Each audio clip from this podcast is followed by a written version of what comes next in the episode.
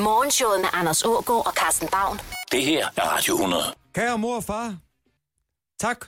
Og alle gæster, der er kommet til min konfirmation. Jeg er utrolig glad, og har i dagens anledning skrevet to taler. Skål, Jannik!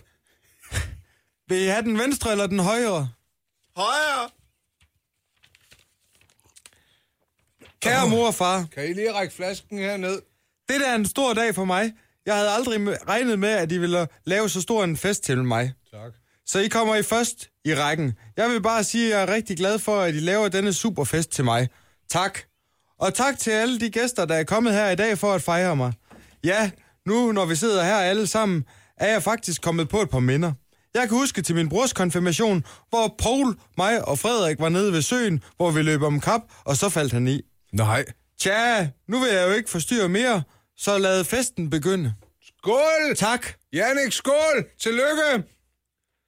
Det er en, øh, en øh, konfirmationstale, mm. jeg har fundet inde på øh, festabc.dk, Ja. hvor der lige er en øh, guide til hver en festlig lejlighed. Mm. Og der kan du altså med fordel gå ind og, og printe en øh, tale, der allerede er sådan blevet prøvet i, i praksis. Ja, og hvis ikke er nogen sø, så skriver om en vandpytte eller et eller andet, eller ølstafet, noget andet fedt, ikke? Ja, ja, du er for pokker vel fyldt 13 år, så... Brug så fantasien for brug fantasien, og du må da have oplevet et eller andet, der kan, kan lige peppes ned i en sætning eller to i en tale. Øh, jeg ved ikke, det er wild shot, telefonen ringer. Har det noget med konfirmationer at gøre? Godmorgen, det er Radio 100. Nej, det havde det til synligheden ikke. Eller også var det bare en konfirmand, der var lidt generet. Øh, jeg var lige inde og læse lidt på, hvad man skal gøre, hvis ens øh, far og mor ikke har så mange penge, og der skal holdes en fest. Det kommer til at kræve lidt omgangskredsen. Men øh, er budgettet lidt øh, træls, så få øh, din øh, bedste ven til at lave forretten, din næstbedste til at lave hovedretten, og den du ikke bryder dig særlig meget om til at lave øh, salat og tilbehør, og så kan du kaste over desserten. Kaffe og kage kan også udliciteres. Du skal ikke give det hele til en, det vil virke grådet. Men på den måde, så betaler du bare for råvarerne, for andre til at lave maden, og så er der fest. Så går du ind og låner bord og stole hos naboen, og så må folk altså være på den plads, der nu er til rådighed, uden du skal ud og lege et festlokale. På den måde er der plads til en større gave til dig. Vil du være helt tryg ved, at det var din ærkefjende, der havde lavet øh, desserten i form af en kiksekage?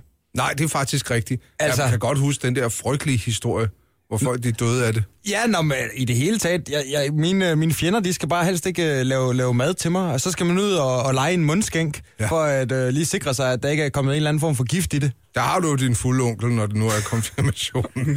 du kan sætte til. Henning, vil du have en bid øh, kage, inden de andre får? Ja, tak. tak.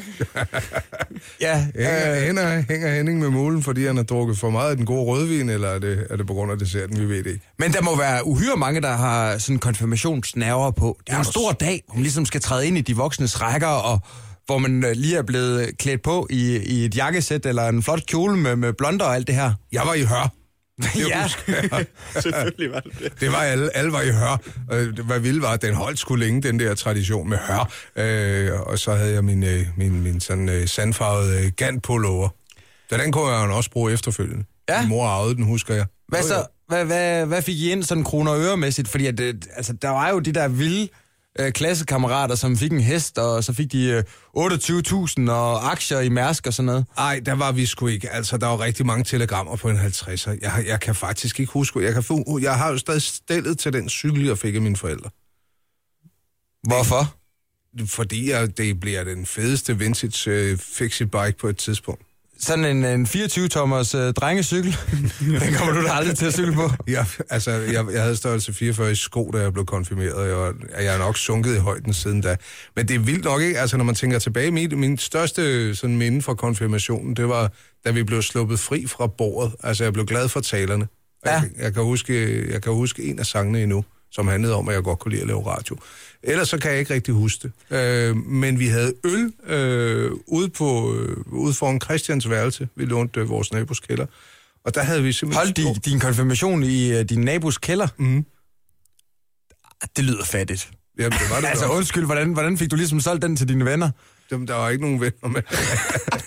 Nej, men du skulle da stå lidt på mål for, hvad, hvad altså de andre der lige Ja, er... men vi, vi boede ude på landet. Ikke? Der var en kro øh, og, og 850 konfirmander, så enten så var det telt i have eller en gildesal, og det var typisk i kælderne i 70'erne. Ikke? Nå, okay. Så det var der, vi var. Det var ikke et vaskerum, vi sad i. Det var en dejlig kælder. Ja. Den kunne godt rumme sådan 25 gæster, der sad til bords der, eller 30, hvor mange der nu var. Altså nu er jeg jo... Jeg, Altså, hu- undskyld, jeg afbryder. Jeg husker det bedste minde. Det var min mors moster, som sad i kørestol, og som åbenbart også havde fået lidt, hvor, hvor hun så gerne ville hjem. Ja, nu sad hun i den kørestol, så uden andre så det, havde hun fået, fået trillet sig selv. Hun var en gammel dame. Fået trillet sig selv ud i, i, til trappeopgang, og så var hun begyndt at kravle op ad trapperne, hvor hun lige pludselig sad fast. Det husker jeg endnu.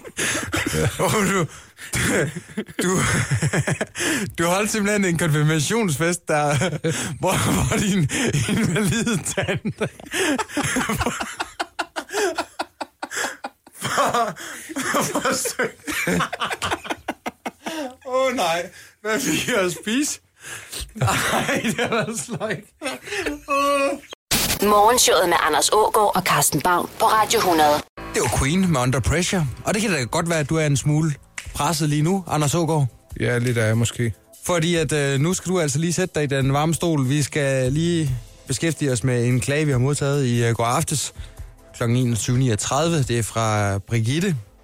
Hun øh, skriver følgende. Mm. Jeg hørte radio i morges, og jeg ved ikke, hvem af jer radioværter, som offentliggjorde, at han da i den grad sprøjtede sine mælkebøtter. Det var mig. Skam dig! Jeg er så gal. Hvad bilder du dig ind?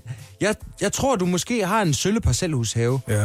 Og så skulle du da nok kunne mande dig op til uh, selv at gå en tur ud med et hakkejern, ligesom andre, mm. som har betydeligt mere ukrudt. Ja. Lad nu være med at sige, at du ikke har tid. Jeg har ikke tid. For så skulle du have valgt uh, anderledes. Pinligt for dig, at du ikke er bekendt, at du kan være bekendt over for dine børn, som skal arve dit forurenede drikkevand. Kæft, jeg blev ked af det, og flov på dine vegne, for du sagde det jo oven i købet temmelig stolt. Anders Ågaard, vandforurener, Ja. møghund. Men lad os da lige høre, hvad det var, jeg sagde. I dag der er det den, den internationale mælkebøttedag. Jeg har jo hele min bil fyldt op med Roundup. Ja, men jeg, jeg vil faktisk gerne øh, slå på trummen for, at man kan spise skidtet. Nå, Hvad med mælkebøttefritter? Først der laver du lige en uh, lille dej, uh, bestående af 2,5 dl hvedemel, 2,5 dl mælk og et æg. Ja. Og så tilsætter du uh, lidt uh, æbleeddike og lidt rosmarin. Mm. Og så tager du ellers de her 3 dl friske mælkebøtteblomster. Ikke alt for store. nej, nej. Og så øh, vasker du dem. Mm. Duber dem, så de ikke er fugtige. Dypper dem i dejen, og så steger du dem.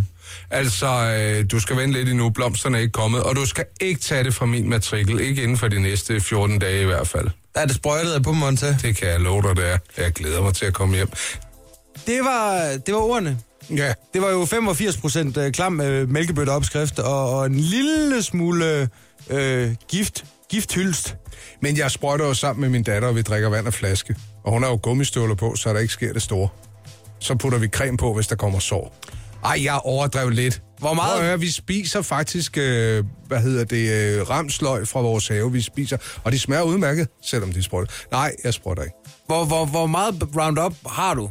Og nu tænker jeg ikke kun på dit bagagerum, men på, altså, i alt, også på dit fjernlager. Hvor meget gift er du i besiddelse af? Altså derhjemme, Og det handler jo også, og det, og, og det skal være er sådan øh, tyndet op. Øh, jeg havde øh, en stup på et tidspunkt, hvor jeg købte sådan noget opblandet noget, øh, som jeg sprøjtede på. Sådan en dunk. Men det virkede ikke. Jeg havde troet, jeg kunne slå stuben. Jeg blev ved med at, at stikke op, så fik jeg den fræset. Ja, ja, men nu vil jeg gerne bare høre, hvor meget gift du har. Og ja. faktisk så vil jeg også gerne bede dig om at komme med en undskyldning. Jeg vil godt sige undskyld. Jamen, det kan godt være, at, øh, at, at vi ikke var store nok til at sige undskyld til Vestindien. Mm. Jeg er stor nok til at sige undskyld, øh, fordi jeg øh, sådan fik stolt præsenteret, hvordan jeg bare hjerner min have til med Roundup, men det er ikke helt rigtigt. Og det var fjollet af mig at lyve om den slags. Bare for at gøre dig interessant, så lyver du på, på miljøets vegne, fordi du, du, du skulle da et forbillede for rigtig mange mennesker, der går lige nu så skynder sig ned i et eller andet form for byggemarked og køber gift, fordi de hører, Anders Ågaard inden for radioen, han, Han bruger gift. Han bruger masser af gift. Nå, og man kan godt vande i bare tæer, selvom det er Roundup. Nå, okay, Nå, men så gør vi også det. Det er rigtigt, og der har jeg simpelthen været en alt for stor idiot. Jeg siger undskyld. Morgenshowet med Anders Ågaard og Carsten Baum. Det her er Radio 100. Bare ud med dingletøjet. Fejr det forår. Ja, brænd alle kludene. Ja, Nu skal vi ikke have tøj på, før vi når efterårsferien. nej, i hvert fald ikke, hvis man er øh, en af naturisterne i Danmark. Altså, det handler jo ikke om, at man skal være nøgen for enhver pris, men bare, der er mulighed for at være det. Og der er alt for mange, der bruger alt for meget krudt på at øh, klæde sig på. Ja, du sagde selv, imens musikken spillede, klæder skaber folk, men det gør det jo alligevel ikke. Nej, og det er jo noget af det mest befriende ved at være naturist, at øh, der, man ikke kan kende forskel på øh, høj og lav.